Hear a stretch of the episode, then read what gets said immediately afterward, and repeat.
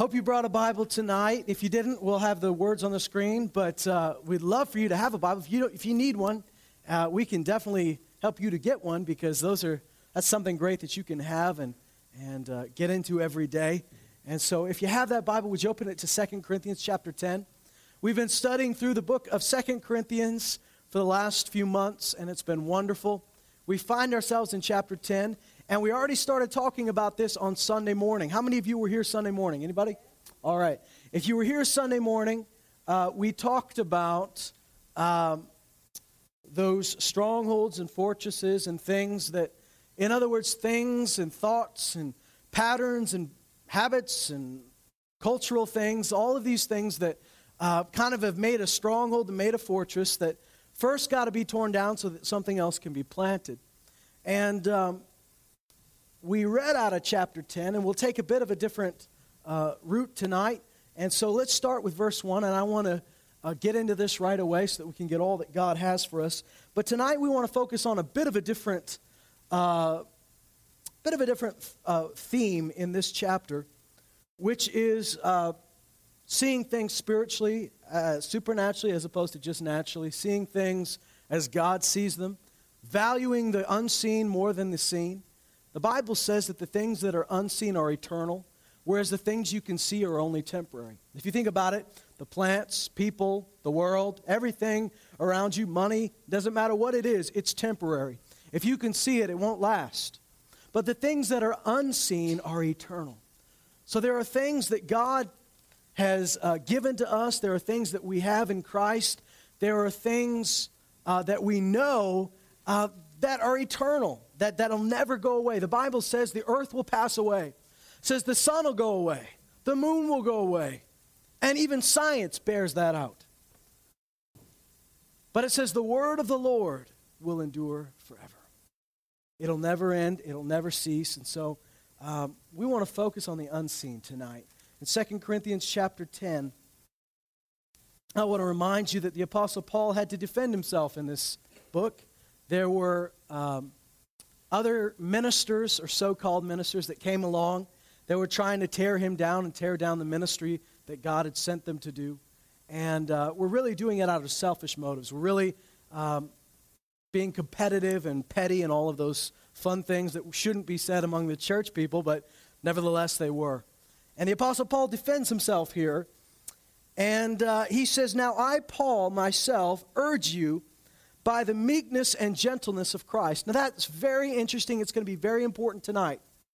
Meekness and gentleness of Christ. When we read those words in the English language, they sound quite frankly wimpy. Meekness and gentleness sound like something when you can't stand up for yourself, you're forced to be meek and gentle. But of course, we know that's not the story with Jesus. It wasn't that he just couldn't defend himself, it's that he purposely held his tongue. He purposely restrained himself in certain times. And it wasn't, a, a it wasn't a, a result of his weakness, but rather a result of his strength. We'll get back to that in a minute, but let's keep reading for a moment. He says, I who am meek when face to face with you, but bold to you when absent. I ask that when I am present, I need not be bold with confidence with which I propose to be courageous against some who regard us as if we walked according to the flesh. In other words, here's the accusation that's being brought about him because he says it later on. Here's the accusation this guy's really tough sounding when he writes you letters. But when he comes and speaks to you face to face, he's all calm and he's gentle. And he's being accused as being somebody who's not strong, who can't stand up for himself, who won't stand up for himself. And he's telling you here, these people that say these things about us, they regard us as if we walk according to the flesh as if we're just normal people coming in here and giving and, and, you know trying to run an organization or trying to give good messages trying to make you do something. When in reality the apostle paul was sent by god himself. And because he was sent by god he's not doing it the same way everybody else has to do it. He doesn't have to be uh, forceful when he's present with them because the words that he's speaking are words of life are words of power you know, there are times to be forceful, there are times to shout, there are times um, to be firm. But the scripture is also clear That it's not by yelling louder that you get things done. It's by the power of God in those words. You can scream, you can shout, you can do all those things, but if there's no power in it, it will have the illusion, the picture of power, but no real power in it. The scripture talks about those who have a form of godliness, but they deny the power thereof. The scribes and the Pharisees in Jesus' time could teach better than anybody else could teach. But when Jesus came to those same villages, it said the people marveled because here was a man who spoke with authority, not like their teachers. See, their teachers might have been louder, their teachers might have had fancy words, but there was something in Jesus' message that carried authority, that carried a power in the very words. Because, guys, being rough, being tough with your words, there's a time and a place, but, you know, kind of giving the illusion that you've got something going on when there's really nothing behind it will only get you so far. Going in and saying, Yeah, I believe this, I believe this, I believe in the power of God, I believe in the blood of Jesus, but yet there's no fruit from that. It doesn't matter how much you talk about it, but if there's no power behind it, it'll be apparent after a little while. It won't take long for people to figure out there's no power behind what you're saying. When Jesus came in and he said to the lame, Walk, when he said to the blind, See, that wasn't convincing. That wasn't just a really good message. They actually saw, they actually began to walk. There was authority behind what he said. Here it says, These people think we need to come to you and yell and scream as though we walked according to the flesh. But watch this in verse 3. For though we walk in the flesh, in other words, we're not ghosts. You know, we're not just ghosts that float into town and preach to you on a screen. We're real people. We walk according to the flesh. We live in real bodies. Though we walk in the flesh, we do not war according to the flesh. Which means the way we fight our battles is not the way everybody else fights theirs. Now, you might think, well, if we fought battles the way everybody else did, we'd get more done. And that is just crazy. That's, that's being ignorant of the power of God the most powerful force in the universe, the center of the universe, the core, the creator, the beginning, the end, Alpha and the Omega, the powerful God that we serve. For us to think we have to do something like everybody else is to take him out of the equation. It says, We do not war according to the flesh, for the weapons of our warfare are not of the flesh, but divinely powerful. Another translation says, Mighty before God for the destruction of fortresses. I said this on Sunday, but fortresses tend to be those things that have been there so long and they're so big and they're so powerful that everyone assumes they'll be there for the rest of your life. And here he describes these fortresses as patterns of thought, as arguments that have been brought up against the gospel, as cultural uh, standards, as things they've chosen to believe. And he says, when we come in, we do warfare. And we pull down strongholds. We pull down we pull down those false things. It says they're powerful for the destruction of fortresses in verse 5. We are destroying speculations and every lofty thing raised up against the knowledge of God, and we are taking every thought captive to the obedience of Christ. Now, when it says every lofty thing, what does that mean? When you think of lofty, you think of something that's high up, that's kind of up there, right? The thought here is that when people get stupid, they get arrogant. It's a bad combination, isn't it? The most arrogant people you'll ever see are also the dumbest because you know you, you, get, to, you get to be humble and, and that's the beginning of knowledge knowing that you don't know it all. There's nothing worse than somebody talking to you that thinks they know everything and prove with every word that comes out of their mouth that they know very little. Right? And i've been that guy. I'll admit I've proved my foolishness at times by opening my mouth once too many times. And you have to learn that uh, humility doesn't say I'm always just, I'm, I know nothing. Humility starts and ends with the knowledge that He is our wisdom, He is our strength, that God is infinitely smarter than you. But here's the good news His ways are higher, His thoughts are higher, and yet he doesn't just say, Well, you're down there, you little worm. You'll never be anything like me. He says, Come up here. Come up and, and listen to what I say and say what I say. You've been seated in heavenly places. So God is not just saying, It's so good. It's so good that you're so far down. I like to be far up and spit on your head. No, God is saying, Come up here. Listen to what I say. Heed my words. Open your ears. Open your hearts and learn from me.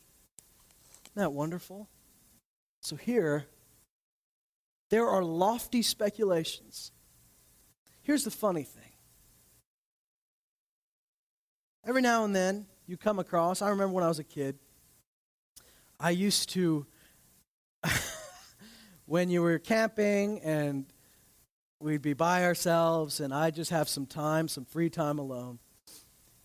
Every now and then you'd find a friend in the campground, but every now and then you were just completely alone and you had this Calvin and Hobbes moment where you're in your own imagination. And I remember many times finding ant hills and just messing with their civilization. Not killing them or anything, but uh, changing the order of society seeing how I could change that and you know, see if I can mess things up. And, and you know, that may not have been the nicest thing I ever did. I was just trying to study them, and you can only study them with experimenting with them, right? So, you know, you put a little stick here and see what they do. You, you change their route and see what they do, and they're pretty smart creatures. And I can only imagine as they look up what they might think of my life. Right? And I bet they got it figured out, or they think they do. But you know, an ant might look at you, and all the ant can do is the ant will, and I'm assuming this is what the ant thinks because we've never talked. but I assume that they look up at us and go, Those are big insects. And I don't know how, they don't work together too well, but they're big, so they get things done. And I'm not sure their thoughts don't go this deep at all, but can you imagine if they could think? And we could read their thoughts, what they'd think of us they would frame our civilization, our society, they would imagine it in, in the best terms that they could understand. To them, we'd just be big, giant ant like people. They would have no idea of our families. They'd have no concept that we go to Disney World. They would have no reason to believe we'd ever want to swim in the water. These things that they never get, and they wouldn't know why we did stuff. We must seem totally illogical to people, to ants, I mean. We do seem illogical to people too. But we must seem totally illogical to an insect or a dog. Dogs think they've got you figured out, but then you do something that totally changes their perception. You can imagine how they might try to figure us out. And you think that's kind of the way people try to do with God. If they truly believe God exists, they try to frame him as if he's just a big giant human up there. But he's not. We were made in his likeness. We were made in his image, but he is the creator. He is God. And while we still got a brain that's limited, he is unlimited. He is all powerful. He's all knowing. And so when we try to put our to, to frame him in our ability to understand him, when we try to come up with these great theories, or even when we try to take uh, these big pains to, to figure out how the universe began. I love science. I love looking at the theories. I love looking at the experiments. But we got to be honest with ourselves. In the 50s, the common scientific standard and belief as to how the world began is so drastically different than it is right now. In only a matter of over, just over 60 years. It's almost unrecognizable how much these things have changed. Whether it was, you know, whether they believed there was a primordial soup, what was in it, all these things. Science changes every year. And yet we arrogantly say this is how it happened, this is how it began. But in 10 years, we'll say something totally different.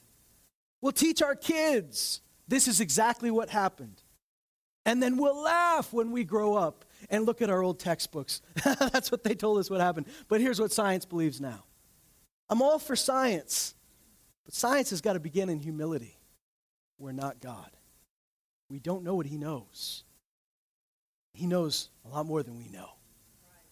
Science is our way of understanding things that through our best lens, but we are limited. And the best we've got is theories. Now, there's some things you can prove. You can prove gravity. You can prove all these things, but can you truly understand it? Only to a certain degree.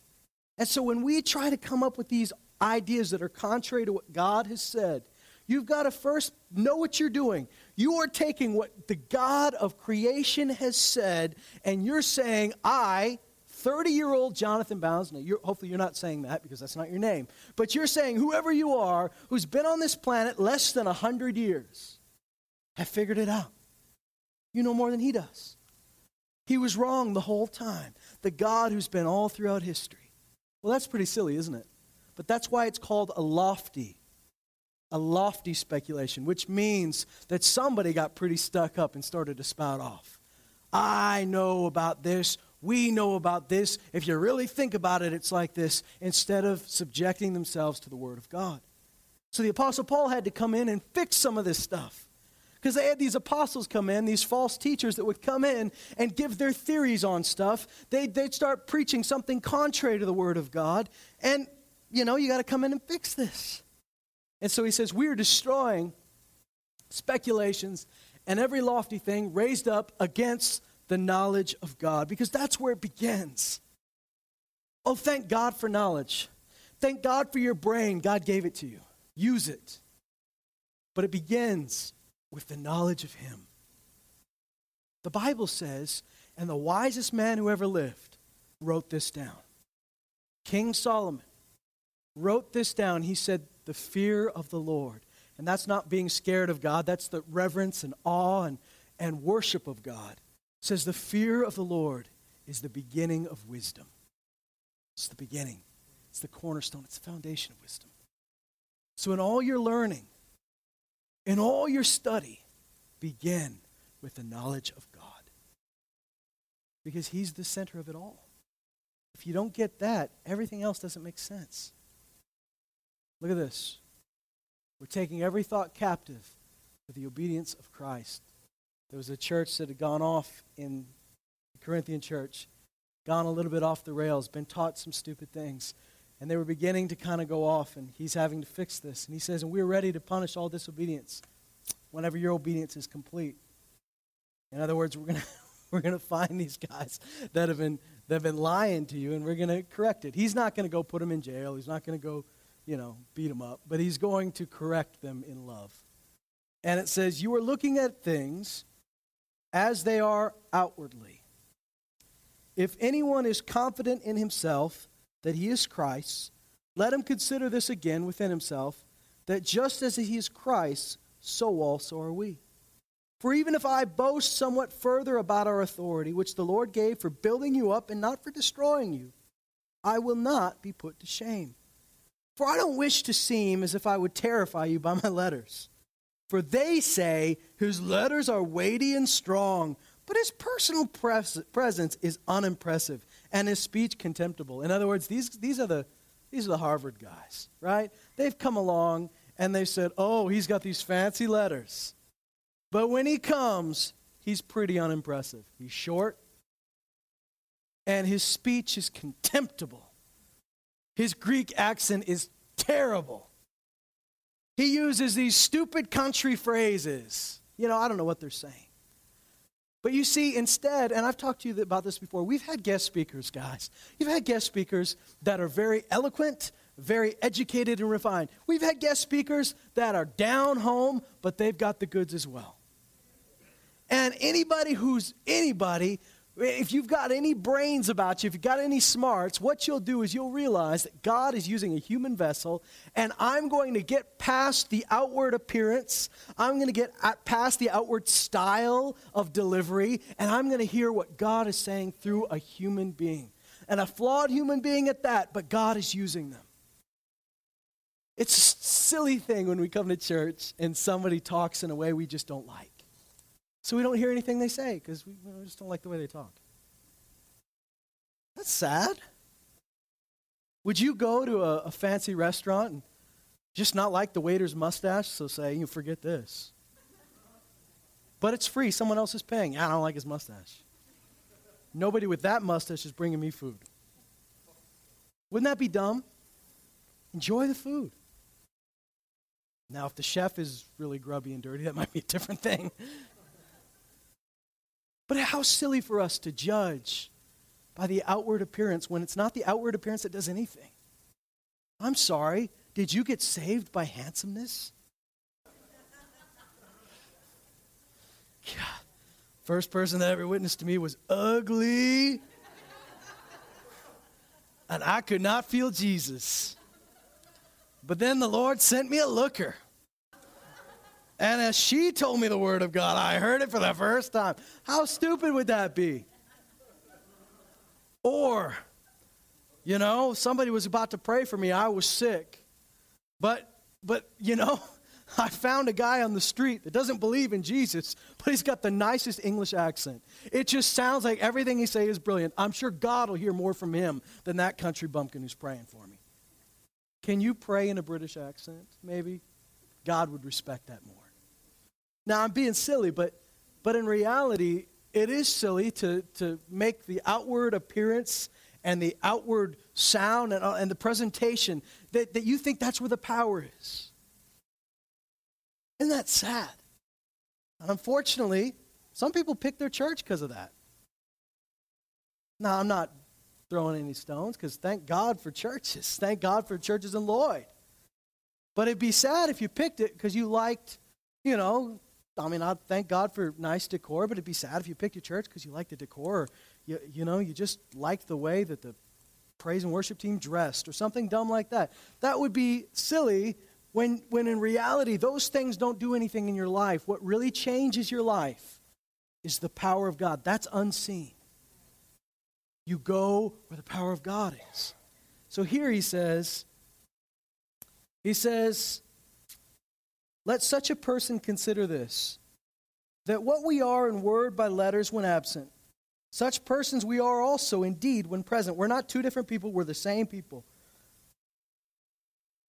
We're going to go back to the, the beginning thought where he talks about the meekness and gentleness of Christ.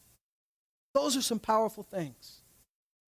Because look at what he's saying. He says they're judging us by the outward appearance. They're not judging us by where the real power is. The weapons of our warfare are not fleshly. You can't see them, you can't describe them in fleshly terms. They are mighty before God.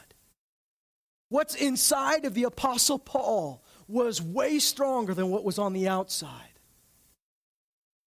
He says, We're not concerned, we're not manipulated. We're not going to let ourselves be manipulated. Because here's what happens, guys. Sometime in your life, you are going to feel the pressure. You're going to feel the pressure from the outside to, be, to, to begin to approach spiritual issues and spiritual problems in a natural way. You've got to resist it. We approach spiritual problems with a spiritual God, a spiritual in a spiritual manner with spiritual weapons. You've got to approach issues with the power of God, not just saying, well, let's handle it logically, let's handle it like a business person.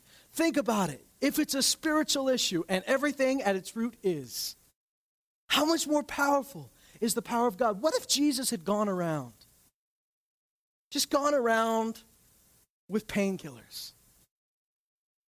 And when sick and dying people would come to him, he'd say, well, just take a little bit of this. I feel better. That'll go away. But I'm glad you felt better right now. Wouldn't that be sad? He didn't go around healing people by natural means. Now, I love doctors. I got no problem with that. Thank God. There's, you know, God can give doctors great wisdom, right? But there are certain spiritual things that we've got to approach spiritually. The Apostle Paul knew if he was going to change this city, if he was going to affect that church, yeah, he could be manipulated into, into preaching more outwardly powerful, into being louder, into seeming stronger, but he knew the real power was not what people could see, but what was unseen. He'd much rather be that guy. We've got to choose to approach spiritual problems with a spiritual mindset. Not say, well, this is how I know to fix this. This is how I know to approach this. You know, there are plenty of times, guys, we, we just we're talking about that offering that we took up for the church in the Philippines. We could have approached that with a business mindset. Let's do a raffle, let's do a fundraiser. But instead, we asked God, God, would you supply the need? And God did it. God did it.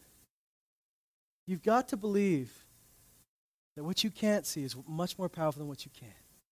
He says, I urge you by the gentleness and meekness of Christ. The word meekness is much understood, much misunderstood. It's a phrase that when we think of somebody who's meek, we think of somebody that's wimpy and weak. But in reality, Christ, Jesus, was never wimpy, he was never weak.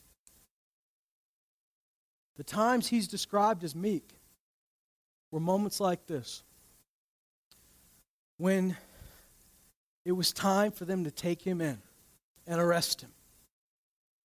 And they said, We're looking for Jesus. He says, I am. And the soldiers that were trained soldiers, trained special forces that came to arrest him, came armed to arrest a teacher. When he said, I am, they hit the ground.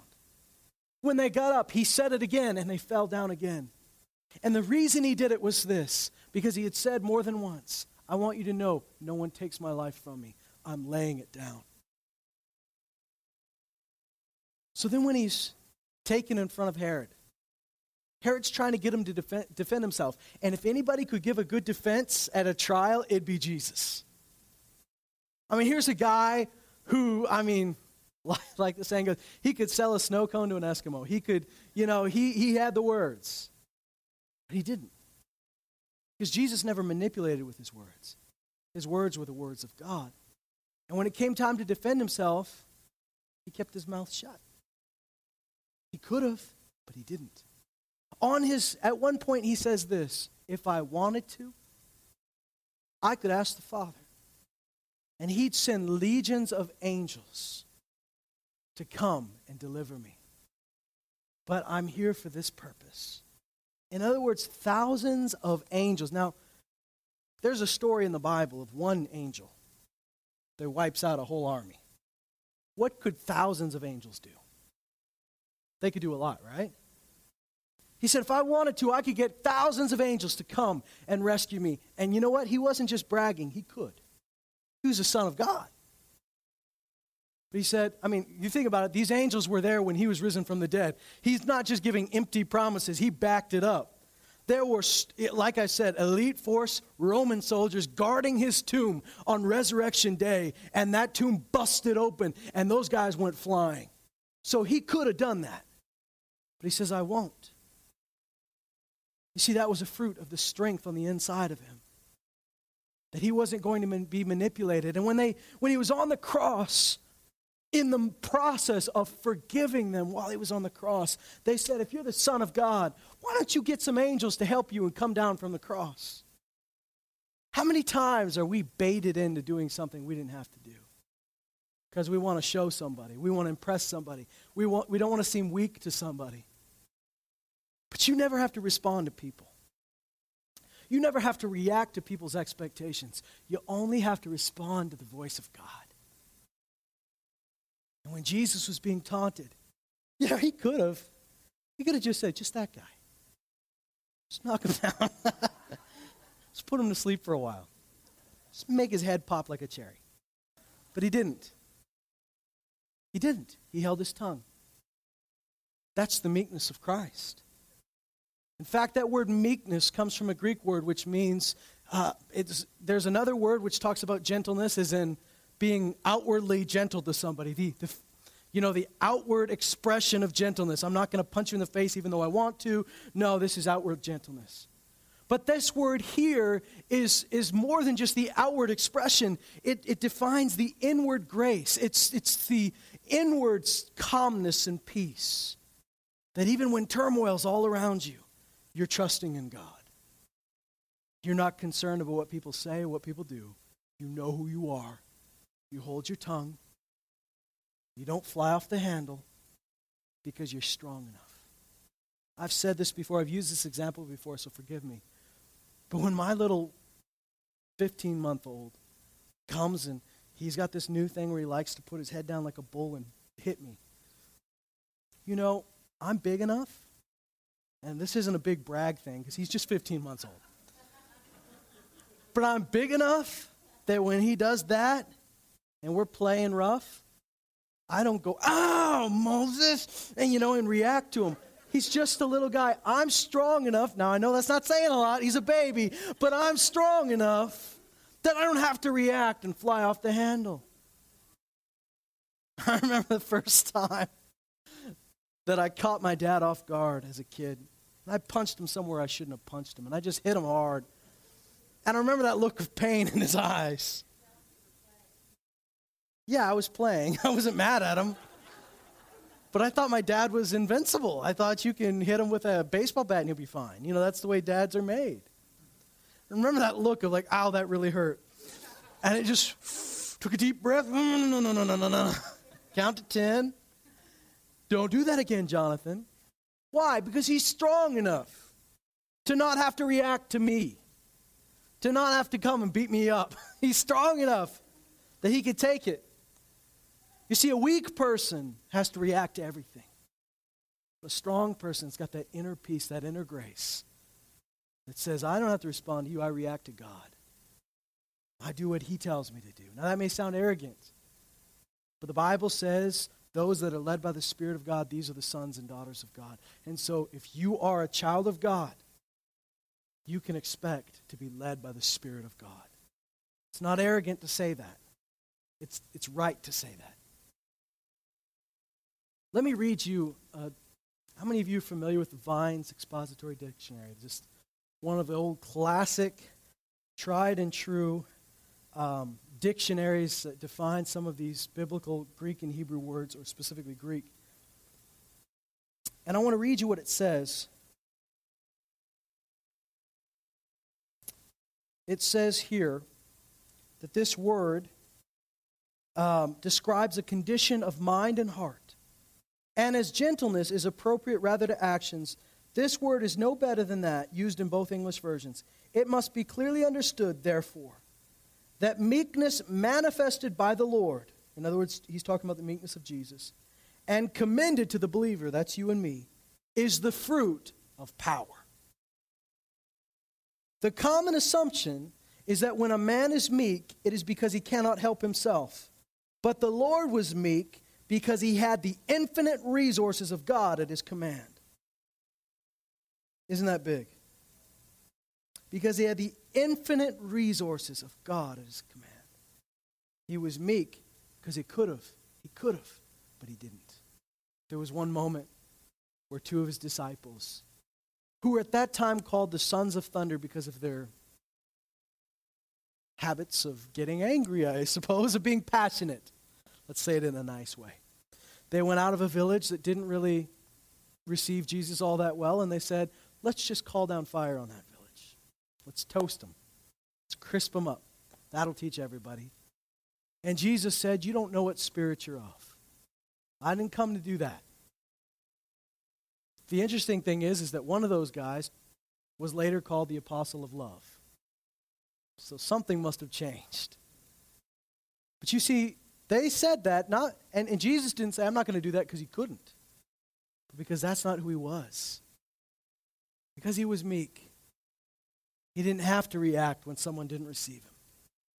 It's so important that you don't allow yourself to be baited into reacting naturally to a supernatural issue. It's so important that you don't react like everybody else reacts, that you don't tackle your problems like everybody else tackles theirs. That you don't go and try to fix things with what you learned in the natural when God is offering you His ability. The Apostle Paul says, We walk in the flesh, but our weapons are not of the flesh, they are divinely powerful. And I've seen this over and over again. Some of us have to fight against our own experience. Because maybe you came out of training that trained you to deal with a certain situation a certain way. And you have to relearn that God can do much more than you ever could. And so there are times, and I know, there are times when you get on your knees and the Lord tells you first, before you do anything else, I want you to pray about this. And you get on your knees going, God, I could be out there doing something. True enough, many times when you're on your knees, God says, now get up and go.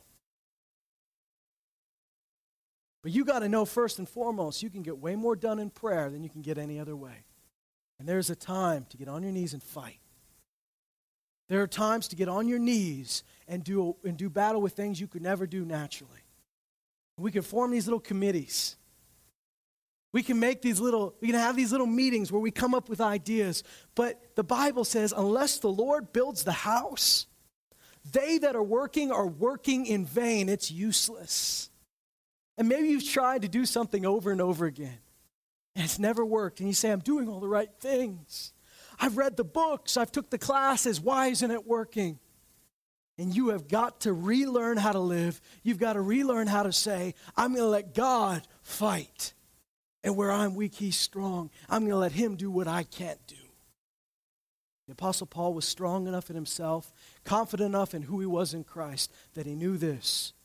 They may think I'm a wimp because of the way I talk, but I know the way I talk is not what gets people delivered. It's the Word of God, it's the power of God, it's the love of God. It's the grace of God. That's what's getting things done. And so these guys would come and they would use all these manipulation and natural methods to get people to do what they wanted them to do. But the Apostle Paul said, the weapons we fight with are not the weapons the world fights with. Think about what Jesus said. And he didn't just say it, he demonstrated it.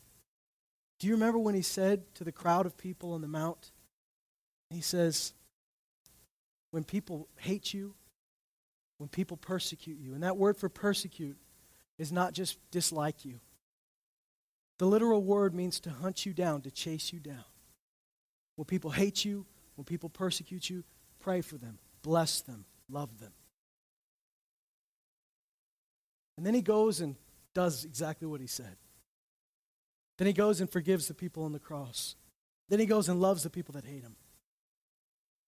And there was a moment, even when he, even after he'd got up from the dead, where the disciples were expecting that Jesus was going to finally take his place and overthrow the Romans and take up his kingdom on earth. Even after he was risen from the dead, they still thought he was going to do that. You, I mean, one of, the, one of his disciples was called a zealot. And what that basically implied was this guy was a rebel. He was an insurgent. He was, by some, by some definitions, a terrorist who was against the Roman government. And for some reason, he joined Jesus. And probably the whole time he's thinking, we're just waiting for our moment, and then Jesus will rise as king, and I'll get to be there. And I'm sure they got excited when Jesus told them a couple swords is enough. Oh, yeah, here it goes. And Peter getting revved up because in the garden, Jesus is like, the time is coming you know, and they're like, the time is coming. and he's like, you know, the hour is coming. Satan has been judged. And, and oh, this is big, right? And so when the, when the crowds come with, and the, the soldiers come with torches to get Jesus, they're like, it's on, it's on. You notice no one ran away at first. Well, they're all like, this is it. So Peter gets his sword out and he attempts a classic Roman maneuver by splitting the helmet at the seam. Perhaps he would split the head, split the helmet, and cut into the head, but he is a country fisherman and he misses and he cuts off the guy's ear instead. And I'm sure he was thinking, this is it. Wait for it. Wait for it now. And Jesus reaches down calmly picks up the guy's ear, sticks it back on his head. And it works. And Peter's left like, okay, we're, I went soon. I understand that. False start. Peter tells him, Peter, this is not how it's going down. No one takes my life from me. I lay it down. Everybody runs away. When he risen from the dead, they ask him, you can find this in the first chapter of Acts, they go, so, when's your kingdom happening? yes, we've obviously been wrong a couple of times. When's this going to happen? And he says, It's not for you to know that. Because there will be a day when he comes and rules on the earth. They were expecting him to throw, overthrow the Romans. Here's the deal empires rise, empires fall. Well, what Jesus came to destroy was much bigger than the puny little Roman Empire. What Jesus came to destroy was bigger than the Persian Empire, was bigger than, than the old Babylonian Empire, was bigger than the old Assyrian Empire, bigger than the Egyptian. What Jesus came to destroy was more than just those little earthly kingdoms that would come and go. I mean, come on, where are the Romans now? You afraid of Italy? Really? No. Where did that empire go? It's gone. Those empires come and go. But what Jesus destroyed was the power of sin and death that had ruled over the people for since the beginning, since Adam and Eve sinned. He destroyed the power of death, hell, and the grave. He destroyed what really had the power over us, what really needed to be destroyed. And it was something they couldn't see, but it was much bigger than just kicking Caesar out. So they said, When's your kingdom happening? And he says, It's not for you to know the times and the seasons and the epochs. But then he says this, it's in the same sentence, so it's related. But you will receive power when the Holy Spirit comes upon you. And you will be my witnesses here in Jerusalem, Judea, Samaria, to the ends of the world. Don't separate those two thoughts, they're the same. The kingdom he's talking about the real kingdom begins with believers, with the power of the Holy Spirit, who walk not after the flesh, but after the Spirit. There is a kingdom that is within you. There's a kingdom where He rules and nothing else gets in the way. And that Holy Spirit, the moment they receive the Spirit, what did He say? You will receive power when the Holy Spirit comes. Boy, did they ever. We are spirit filled believers here tonight. Don't ever let anybody talk you into approaching a situation in a natural way when you've got the Spirit of God in you, when you've got His Word on your mouth. There's so many times we could be tempted to just react to people and to react to situations and say, fine, I'll do it myself. But instead, what you need to do is hear the voice of God. Walk by the Spirit of God. Speak the Word of God and act in the power of God and the love of God. This is what the Apostle Paul says in this chapter. We don't walk according to the flesh. Our weapons are not fleshly. We don't need to give it a little spitting battle with you. We don't need to, to get into a little war of words. I don't need to come and flex my muscles. Our weapons are far more powerful, and they pull down unseen strongholds. What's in you is much more powerful than what's outside of you. As Brother Burke said when he was here, when that internal pressure is greater than the external pressure, then you can withstand and you're not crushed. What did he say? We read it earlier here in 2 Corinthians.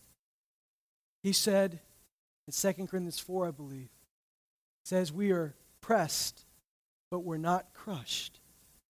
It's funny that in that same chapter he says this we have this treasure inside earthly vessels to show that this power is from God and not from us.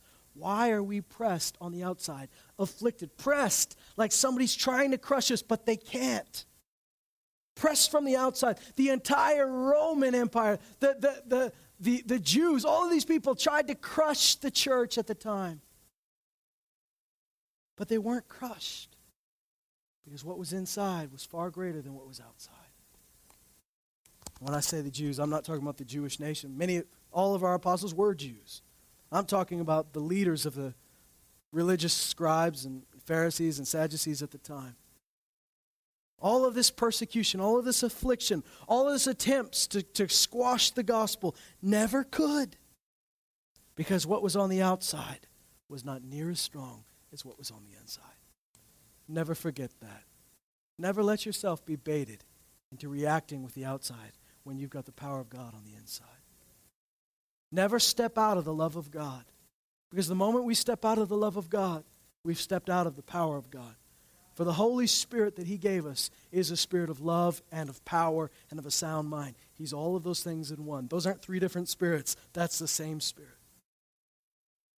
And let's never again look at a spiritual problem and try to find a natural solution. Let's let God speak. Amen.